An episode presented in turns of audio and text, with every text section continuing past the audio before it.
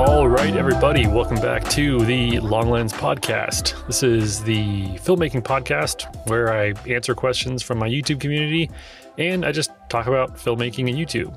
But today is a Q&A episode and we have some really good questions. We have a lot from Patreon and a bunch from the YouTube community. I didn't even put out a ask on Instagram because I feel like the questions that we have are just really good. So I didn't want to add anything unnecessarily. But yeah, if this is your first time to this podcast, basically what I do is I ask for questions on my YouTube community page and I answer them here on this podcast. And one thing that I do is I actually answer questions from Patreon. So all my Patreon supporters can ask me questions there on the Patreon page as well. And I'll answer their questions first. And they're going to get a little bit of a shout out here on the podcast. So if you're interested in joining my Patreon, I am pretty active on there. And it's just another way to get some more perks. You'll get access to a lot of my digital products on my website for free, and you'll just be able to interact with me more there. So if you're interested in that, I'll have links in the show notes of this episode. I can't really remember what episode this is. I think it's like 17 or something like that. I did have a guest lined up this month, but just got kind of busy and couldn't make it happen. But hopefully it'll happen in November. So let's just get straight into answering these questions. And the first one is from Jeff from Sun Valley Drive Music. And Jeff has a few questions here, and I'm excited to answer them. The first one is For a new YouTuber, would you recommend starting out by recording a bunch of content at once, then releasing it over time, or pushing to do new content each week? Well, I would definitely say if you're first starting out, it definitely makes sense to batch record, have a bunch of videos lined up so that you can just kind of release them once a week for like maybe a couple of months or at least one month. Doing four videos, releasing one a week, I think that's a pretty achievable goal for most people. And it's a pretty good way to get started. That way, you actually are going to have like a catalog of videos because one of the things with YouTube is that YouTube will recommend channels that have established like a presence already. So like if you have one video on your channel and you make a fire video, it may not get recommended as much because you don't have anything else that YouTube can recommend to the viewers. You only have one video, and so they can't go on a viewing spree or like a binge watch of all your videos. So it's good to batch record and have like a catalog of videos. So if you make one really good video, people can go out and check the rest of them. I definitely say that's a good strategy, but I definitely say trying to, you know, create new content and content that doesn't just all look the same is also a really good idea. All right, the next question from Jeff is after having the GH3 for so long, it seemed like you moved up to the GH4 and then off it really fast. Why is that? Well, I kind of feel like I was using the GH3 for such a long time and it was just so exciting to get a new camera that I just wanted to try all the cameras, at least all of like the budget friendly cameras. And yeah, I switched up to the GH4, but it just didn't really feel, I mean, it looked a lot better than the GH3 obviously, but it just didn't feel like a new camera to me. And because the price of the GH4 and the price of the G85 and GX85 were so close, I felt like I could just sell each one and then buy the next one and not really lose any money. So I figured I could, you know, use the GH4 for a while, make a video about it, sell it, and I wouldn't really lose any money. I'd actually make money because the video that I made for the GH4 is continuing to make me money. So, and then the same goes for all the other cameras that I bought in that time frame. Especially in 2021, I was trying a lot of different cheap cameras and kind of, you know, ended up on the Olympus. But loved the GH4, still a great camera. I mean, I just bought a GH3 again and it GH4 is basically just a better version of a GH3. So, still a great camera. I just kind of wanted to change up and try different cameras because I was using the GH3 for such a long time. All right, the next question is I've watched all of your videos and I noticed that all of a sudden there was a huge leap in the overall quality of your videos. What do you attribute to that giant leap? Well, thank you, Jeff, for watching all my videos. I have mad respect for that. Yeah, I, like I don't know if you mean like the the quality of like how I present the videos or just like actually how my videos look. But I would definitely say that like the way that I light my videos continues to improve like every month that I do this, you know, filmmaking thing. But I would definitely say that one thing that I can attribute to my videos being lit better is honestly just that Photek soft lighter that I've been using. I think I mentioned this before, but the Photek soft lighter is one of the most like underappreciated piece of like lighting equipment. I feel like everybody uses the light dome or like, you know, like octaboxes, soft boxes. Those are great, but the soft lighter just makes everything just look so good and it just looks natural. It doesn't look as lit as like a light dome would.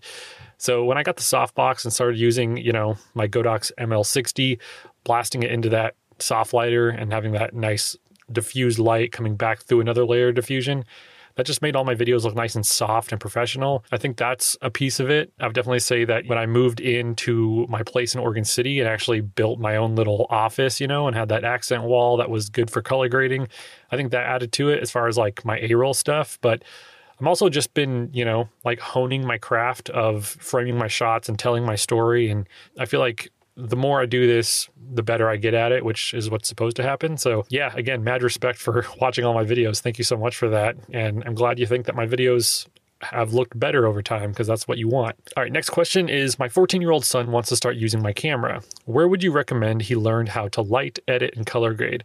Is there a Skillshare course you would recommend if the 14 year old Nigel was starting out today? Yes, Skillshare, I feel like it's it's all kind of like put into one spot. Like there's a lot of information out on YouTube, but with a lot of channels, you know, like they'll say how to light an interview, and then you have to watch someone's vlog for 10 minutes before they actually get to the information that you want to hear. Skillshare is just like if you click on a how to light an interview, you're not going to see any fluff, any vlog content. It's just going to be straight to the point here's how you light an interview. You know what I mean? And there's a lot of Skillshare classes that have really great information. If you did want to, you know, start a Skillshare account, you can go to one of my videos that was a Skillshare sponsorship, one, at least one of the latest ones, and just click on that link and you can get a one month free trial. Just go try it out and see how you like it. That's what I would recommend. But yeah, Skillshare is definitely it's got a lot of information condensed into one space whereas youtube it's kind of spread out all over the place and you might have to like spend more time listening to why somebody i don't know flew across the country or how their day is going first before you actually get the information that you want all right the next question from Jeff over at Sun Valley Drive Music was For new filmmakers, do you have any advice for organizing all your files, especially clips, LUTs, drafts, and final cuts? Yeah, so I have a certain way that I organize all my projects, and you can do this on a Mac or a PC. I actually I kind of adopted this method from Caleb and Niles. This is the way that they kind of like organize all of their project that they do for like you know, like Moment and Sunny 16 is basically you create a folder and then within that folder you have your raw footage. So you have your raw and then you have your project. And then I've actually gone a step further and I have my photos and within that photos folder I have final thumbnail, you know, selects. And then within my raw folder I have TH, which is my talking head stuff. Then I have B roll, and then I have extras, which is just stuff that's not necessarily B roll, but it's not talking head. That way, when I open a project in Premiere, I put the project file in the project folder within that whole folder, which I'll just name it whatever the project is. Like my latest video was the GH3 in 2022. That was the name of the folder.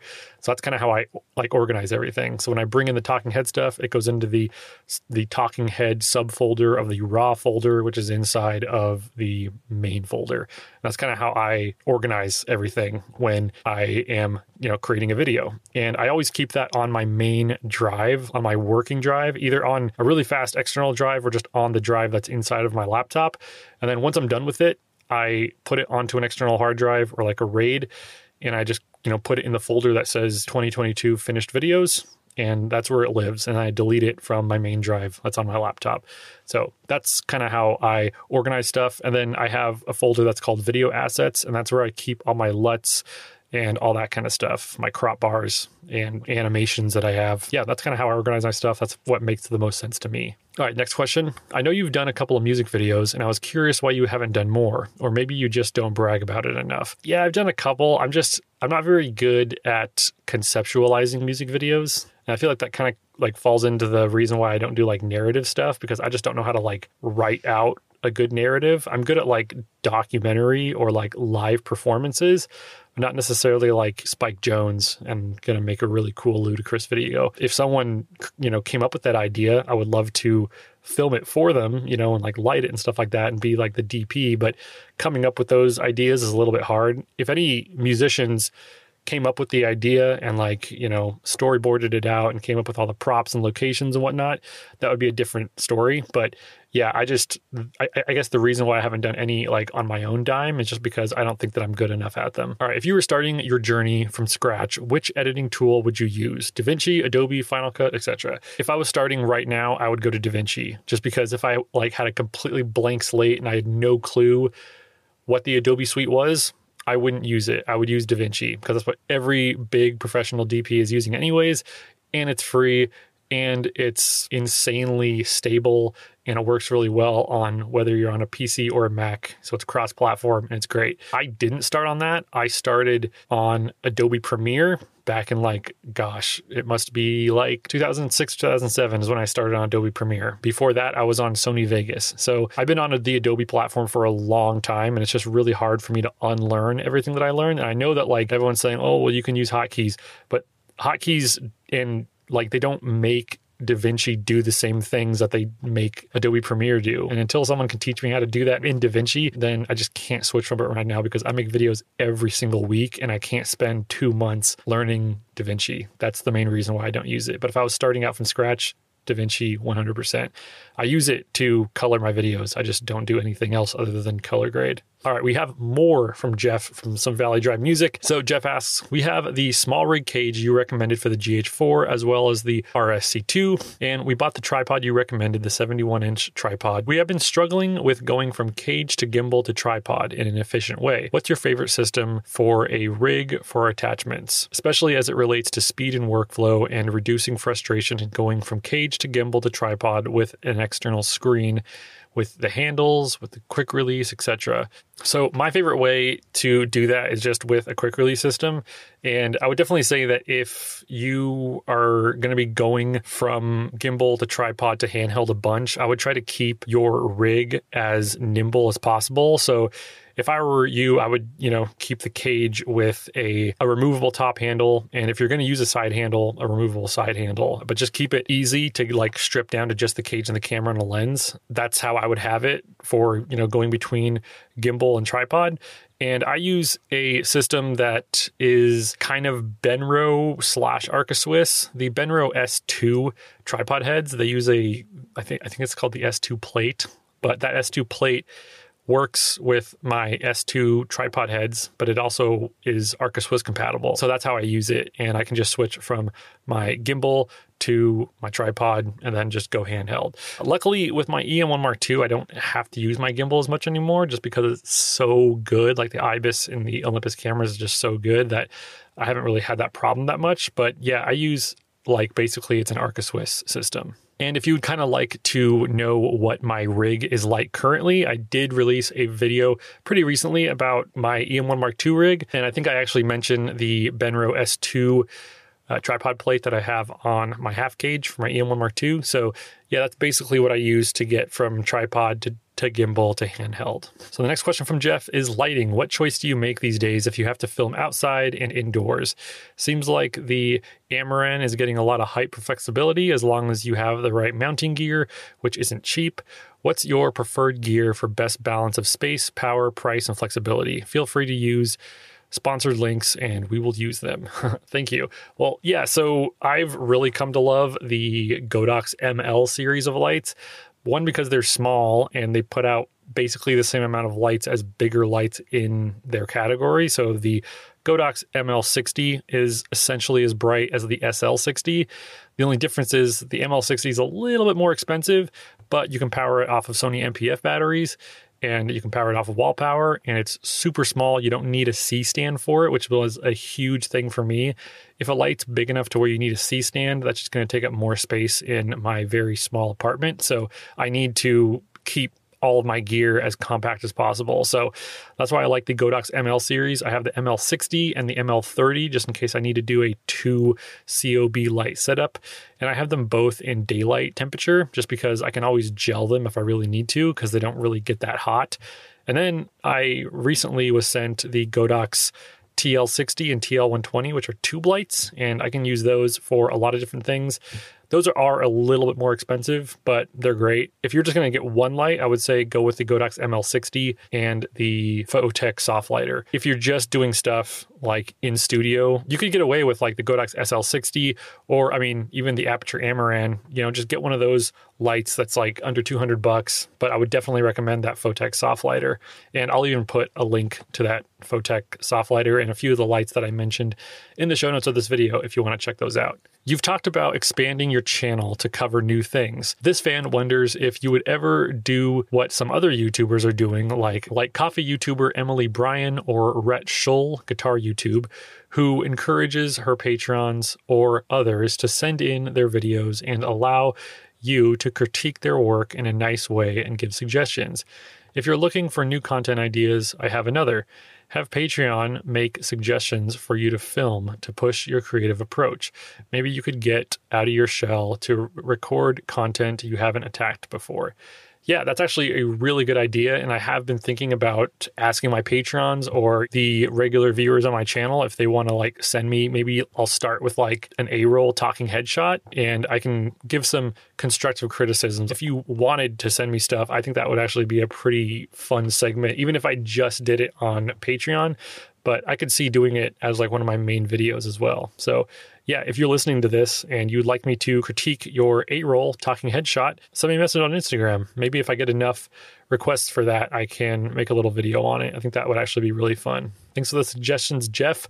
That was Jeff from Sun Valley Drive Music, one of my patrons.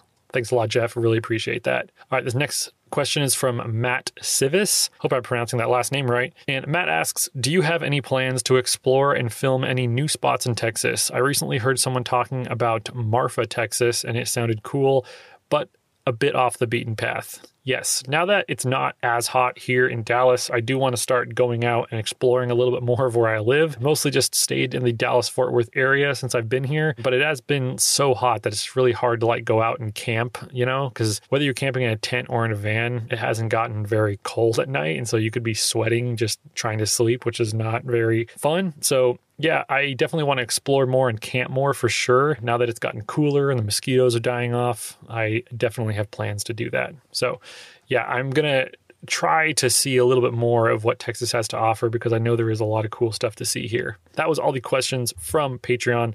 Thank you so much, Matt Civis and Jeff from Sun Valley Drive Music.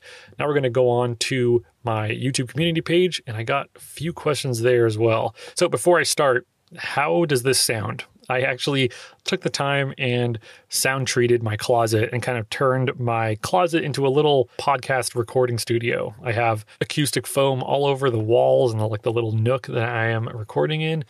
And yeah, I have it all over my door too. So hopefully it sounds a little bit cleaner. I, I noticed before in the recordings there was a little bit of reverb because I'm kind of talking into like a box. So I kind of wanted to minimize that. So hopefully it's sounding a little bit better for this episode.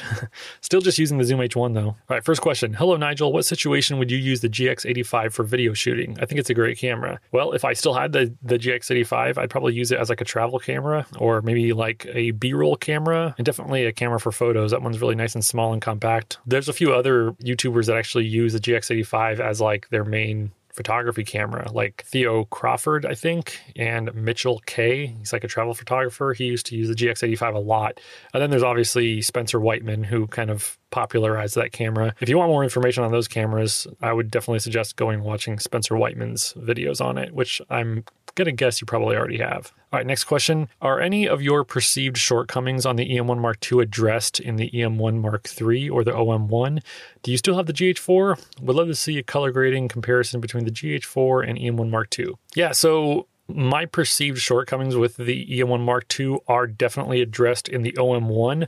Not so much the EM1 Mark III. Like one of my shortcomings, I think, was just that it can't shoot in 10 bit, not even externally. The EM1 Mark III, you can shoot in 10 bit externally, but everything else is essentially the same as the EM1 Mark II. That's why I haven't switched to the EM1 Mark III. One, because it's just a little expensive, and the only thing that I would really be gaining is 10 bit externally.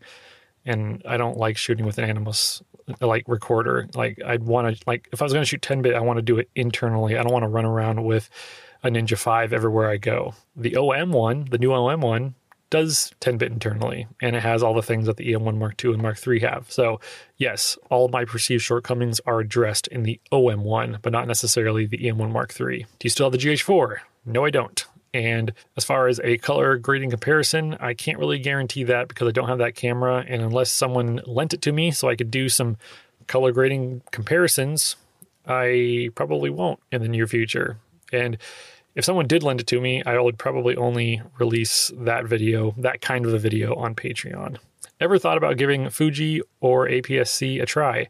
From my perspective, it seems to be a good trade off between the nimbleness of Micro Four Thirds and performance of full frame. Yeah, I feel like this is kind of a misconception. A lot of people think that I've never used a APS-C or full frame camera before because I talk so much about Micro Four Thirds, but that's not the case. I used to use APS-C a lot actually. I mean, like everyone, I started out on the T2i, T3i, 60D, 80D, had the EOS M's for a while. I shot with the Fuji X100S for a photography camera. I had the Panasonic S5 for a while. So, so I've shot a lot on sensors that are bigger than Micro Four Thirds. I still just think that for the price, Micro Four Thirds, especially Olympus now, offers a lot for that. I mean, sub $600 price tag. You can get an EM1 Mark II now for like 500 bucks on eBay. And I just feel like it offers so much for that price. You can't really find that in the APS-C market. The closest you could get is maybe like, I don't know, an XT3, but even the XT3, like you're not getting IBIS and the autofocus isn't as good, right? So it's like there's trade-offs for every camera, but right now the EM1 Mark II is just my favorite budget camera because it does the most for the least amount of money. That's why I'm using it still. I love full frame though. When I had my Panasonic S5, it was killer. All right, what are the best habits or practices you would recommend when first starting out? I kind of get like depends on what you're asking, like starting out on YouTube or starting out in filmmaking. In filmmaking, just make stuff over and over and over again and get used to being bad. Like be okay with being bad at filmmaking. That's what I would say because so many people, and this kind of falls into like so many things in life, they start out and they want to be like the people that they aspire to be, right? Like you want to be like Matti Haapoja or Peter McKinnon or Danny Gevirtz or whoever. And then you start making stuff and your stuff just doesn't hold a candle to theirs, right? It just doesn't look good. And so then you get discouraged and you stop. But that's not what you need to do. That's the opposite of what you need to do. You need to look at your stuff, realize you suck, be okay with it, and then just keep going at it. Again, I bring this back to skateboarding a lot, but like if I stopped because I sucked at skateboarding, I wouldn't be skateboarding still. Like I sucked when I started, just like everybody who steps on a skateboard, they suck. No one gets on a skateboard and can tray flip. You know what I mean?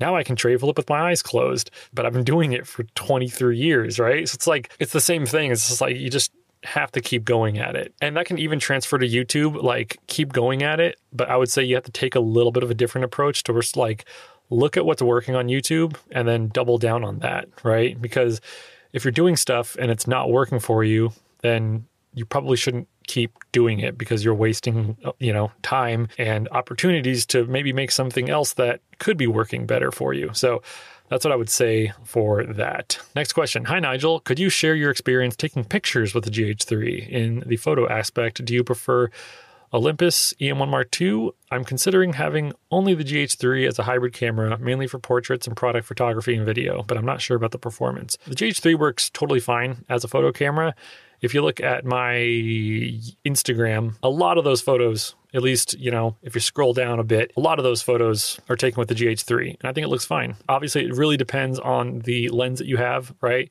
If you have a GH3 and like the 14 to 40 or whatever, it's probably not going to look that good because GH3 again is micro four thirds, got a smaller sensor. You need lenses that are fast, right? So Look for lenses like the Panasonic 25mm f1.7 if you're on a budget, or look at the Sigma Primes, the 16, the 30, and the 56, which are f1.4. Those are going to give you great results, you know, if you're using a GH3 or an Olympus EM1 Mark II. All right, what's a good budget wide angle lens that has autofocus abilities for micro four thirds? I recently picked up the Panasonic 14mm f2.5 for just over 100 bucks. I was really surprised at how sharp it is, especially compared to its size. It's like the Micro Four Thirds Nifty 50 equivalent. Combined with my EM1 Mark II, I think it might be the best content creator starter kit for the price. The autofocus works really well and it's not loud at all. Are there any other lenses in the 100 to 200 used price range that you could recommend for the system? Not really. First off, I don't think the 14 millimeter is necessarily a nifty 50 equivalent because it gives you a 28 millimeter equivalent field of view. But yeah, I, I I get what you're saying. There isn't a lot in that 100 to 200 dollar range as far as wide angle goes with autofocus. The only thing that could come close to that, I think, is the Olympus 12 millimeter f2 but that's going to run you about 350 bucks in the used market but that's really the only thing that comes close i really think that other lens manufacturers really need to jump on the fact that there aren't a lot of wide angle options with fast apertures and autofocus in the micro four thirds market. I've said this before, but if Sigma released like a 10 or 11 millimeter f1.4 to go with their trio, that would not only be great for APS-C cameras, but it would be great for micro four thirds shooters as well. So like maybe they just don't think that there's a market for it yet, but I definitely think that it would be a hit if they made something that could compete with the new Panasonic 9 millimeter f1.7. But no, as far as the 100 to 200 dollar price range, there is nothing other than the Panasonic 14 millimeter with autofocus that has a decently wide aperture. What's your favorite tripod? Well, I recommend the Coman tripod a lot. But yeah, just get yourself the best tripod that you can afford. Like back in the day, tripods used to be like you have to buy really expensive or you're going to buy twice. Nowadays, you can buy something moderately priced and it'll last you for a while. Do you color grade in DaVinci Resolve? If not, why not? Yes, I do color grade in DaVinci Resolve when I'm making my LUTs. That's the only way that I make my LUTs is in DaVinci Resolve. And when I want to color grade things very specifically that Adobe Premiere and Lumetri Color can't do. But yeah, that's all I do in DaVinci is just color my stuff. Do you always carry a gray card to nail exposure and white balance? I don't. Most of the time, especially with the Olympus cameras, when it's sunny outside and I set it to the sunny white balance setting, it looks pretty good. When I'm indoors, I just I do use a white card and I white balance off of that. All right, next question. You gonna try out the new FX30? Probably not. I don't know. It's cool that Sony just keeps releasing cameras, and I think that's a really good camera that is gonna compete with like the Blackmagic Pocket 6K, but I have zero interest in it. It's not that I have any beef with Sony, it's just they don't excite me anymore. You know, it's like when you release so many cameras so often and they're all good, it's like, what's there to really be excited about? I would say that, you know, if you were going to buy a Sony a6600 for filmmaking, I would just say save up a little bit more and get the FX30. All right. Any advice for gaining momentum and starting to create? would be helpful. I would like to start creating, but there's so many obstacles. I would love to hear how you get over this. And then the same person commented on that saying specifically with personal content because I've been editing and creating under pseudonyms and unlisted videos. So far, I want to break that barrier into public videos. It is kind of hard being like super personal and like, you know, sharing parts of your personal life with the internet. But I feel like a lot of people like that. Like they like feeling that like they're listening and talking to a real person.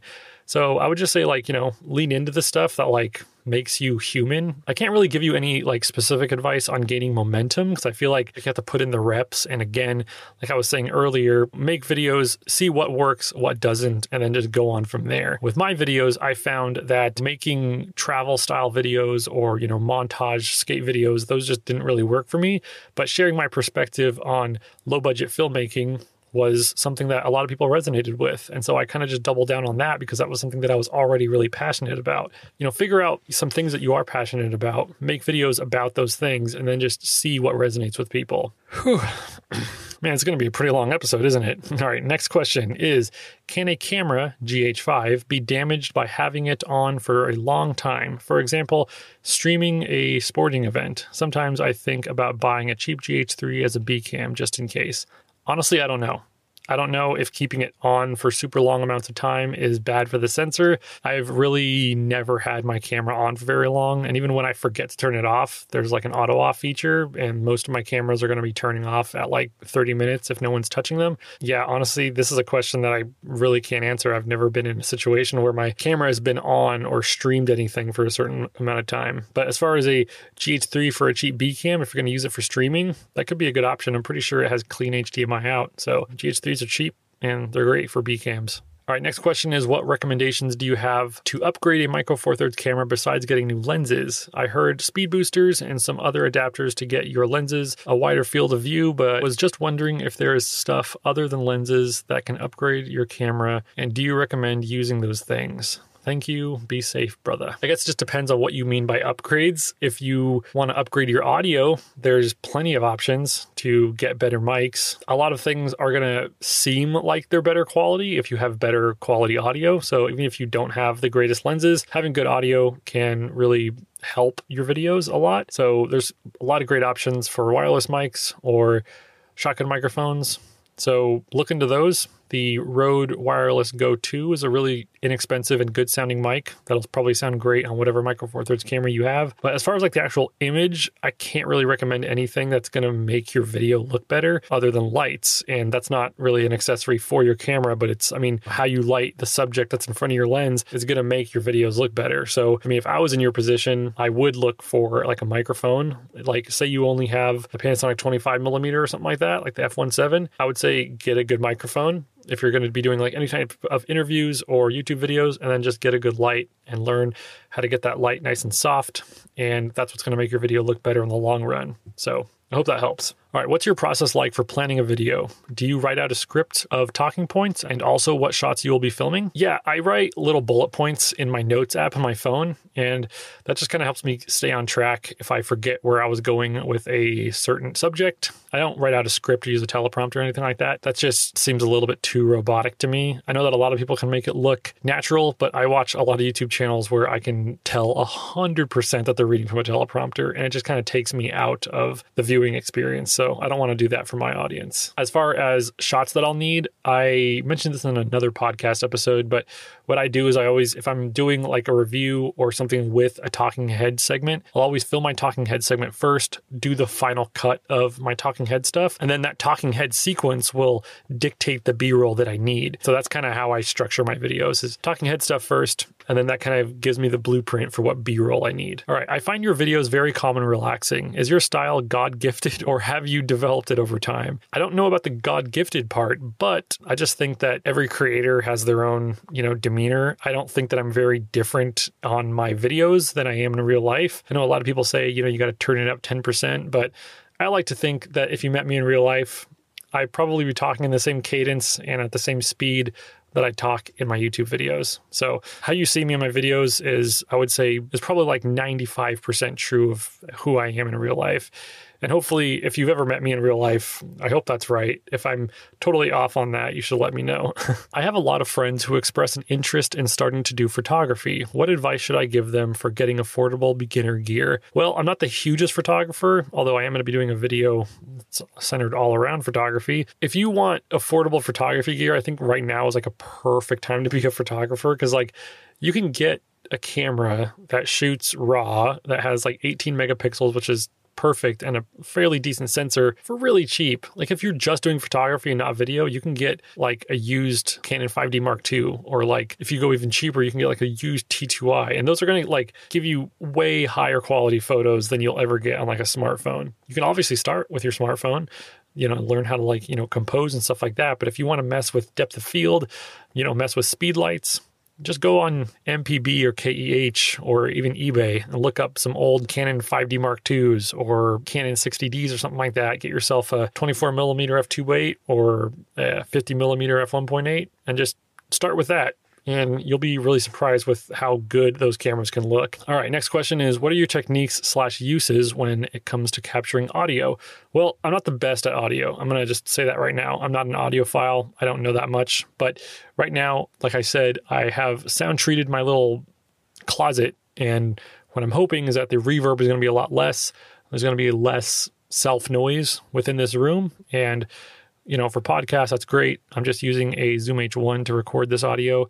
When it comes to my videos, I try to use a shotgun microphone that has a very hypercardioid pickup pattern and just point it right at me so that it rejects a lot of the off axis sound. Just the best quality mic that I have at my disposal, which right now is the Godox VDS M2 microphone which is great. I think it sounds great with my voice. That's another thing that a lot of people don't talk about is like certain mics will sound better with certain people and some will just make people sound horrible. So again, I have kind of like a nasally ish voice. So I don't like mics that have a lot of bass because I just think that it doesn't do my voice any favors. Do you ever feel that the 8 bit coloring on the EM1 Mark II ever prohibits your color grading process or does it not usually bother you?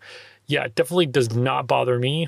Uh, I think that the stuff on the EM1 Mark II, even shooting an OM-Log 400, can look really good if you just know how to work with it.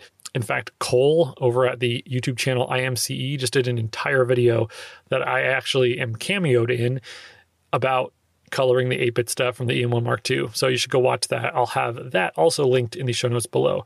But he did a really cool tennis video that was shot on the EM1 Mark II, obviously an 8 bit, and it looks great. All right, next question is Hi, Nigel. Love your channel. You've piqued my interest in the EM1 Mark II. What are your recommendations for continuous power for streaming and other long form content? Feel free to mention any other recommended accessories. Yeah, that's one of my gripes with the EM1 Mark II is that it doesn't have one of those battery doors like the GH3 does, where you can put a dummy battery in and the cable can come out and you can still close the battery door. There is nothing like that on the EM1 Mark II, which is kind of a bummer. You have to take the entire battery door off if you want to use a dummy battery. So that's kind of a bummer. So if you're going to be powering it for long periods of time, you're going to have to get yourself a dummy battery and just take the battery door off. I've actually considered buying a replacement battery door and just like drilling a hole in it so that I can use a dummy battery and also close the battery door. And then you can plug it into like a V mount or, you know, whatever battery solution you have. Would you make a review on an auto pull? Uh, Probably not, just because I don't have any use for one right now, and I've honestly never used one. So if I was in a different space and an auto pull would be really beneficial for me, then I would probably make a video on it, but that's just not where I am right now. It has been said that the more restrictions force one to be more creative. What is the most creative video you have created with the least amount of gear? You know, I feel like I have a lot that I shot with like pretty cheap gear. If you look back at like my older videos, like Adriatic Islands or even State 33, those two like montage videos, like Adriatic Islands, I shot in Venice, Italy with my Canon EOS M shooting H.264, not even RAW. And I just shot that on the little 22 millimeter pancake lens and the 18 to 55 kit lens. I think it turned out like pretty okay. If they're not on my YouTube channel, you might have to check my Vimeo. And I would even say that like a lot of my YouTube videos are kind of a testament to how much you can do with pretty minimal gear. Yeah, I mean, you can do a lot. Like I shot so many of my videos with that Falcon Eyes RX8 little light panel and a really cheap umbrella, the DJI 50 millimeter, my Panasonic GH3, and then like the Comica VM10. So many of my videos are shot with that, and I think that they, you know, most of them anyways, turned out looking pretty good. All right, thoughts on the difference between skate filming and regular filming. For instance, 24p, 30p, use of fisheye versus rectilinear wide angle lenses, zooming during shots, fast pans versus uber controlled moves. Have you had any of the one style leak into the way that you shoot the other? Yeah, I've talked about this before, but my skate filming background definitely, I think, leaks into my cinematography, I guess. I do rolling long lens on a lot of stuff still, even when it's not skateboarding, because I skate, and using my skateboard to get smooth shots is pretty convenient. And I'm not going to get a Onewheel because I just don't want to be one of those people. But uh, yeah, like I think that the way that I pace my videos and the way that I kind of structure how I shoot and make the style of content that I make, I think a lot of it does come from the fact that I was a skate filmer back in the day and I still skate now. So I watch a lot of skate videos and those probably even if I don't realize it, kind of leak into the videos that I make now. All right. And the last question for this podcast, which I don't even know how long I've been talking, but man, my mouth is getting dry. Should have brought a glass of water in here. But the last question is What is your minimalist setup when traveling? I think I've answered this before, but if I was traveling to another country or just traveling out of state and I needed to film like a short doc or something like that, I would probably just bring my EM1 Mark II and if I had the choice, I would bring the 12 to 40 zoom lens by Olympus and then maybe the 20 millimeter f1.4 as like my prime because I feel like that sits pretty nicely between like a 17 and a 25, which are like in the Olympus prime range. They have a 17 f1.2 and a 25 f1.2. That 20 f1.4 I feel like is small, lightweight, and it kind of sits in between those pretty well. So yeah, because the Olympus is such a sharp camera, anyways. You know, I could crop in a little bit if I needed to. That's what I would shoot with. And the 12 to 40 can basically handle everything else in between. I would take my cage, obviously, and my top handle, and probably a monitor. I would definitely take my Godox VDS M2 microphone for my shotgun. And then probably I just bought the Godox MoveLink M1s, I think, because I wanted to try those out. And so far, those sound really good. But yeah, I'd probably bring that. I'd probably bring like a 5 1 reflector, maybe my Godox ML30 as like just a little light if I needed it. And then my tripod and a few extra batteries, and I'd be good. That would be what my minimalist setup would be when it comes to traveling. But yeah, that is all the questions that I have for this podcast. If you stuck with me for this long, seriously, like so much respect for you. Thank you so much for tuning in and listening to this podcast. Again, I'm going to have a bunch of stuff linked in the show notes below, and hopefully, I'll have a guest on for the next episode. Anyways, once again, thank you so much for tuning in, and I will catch you all next time. Later.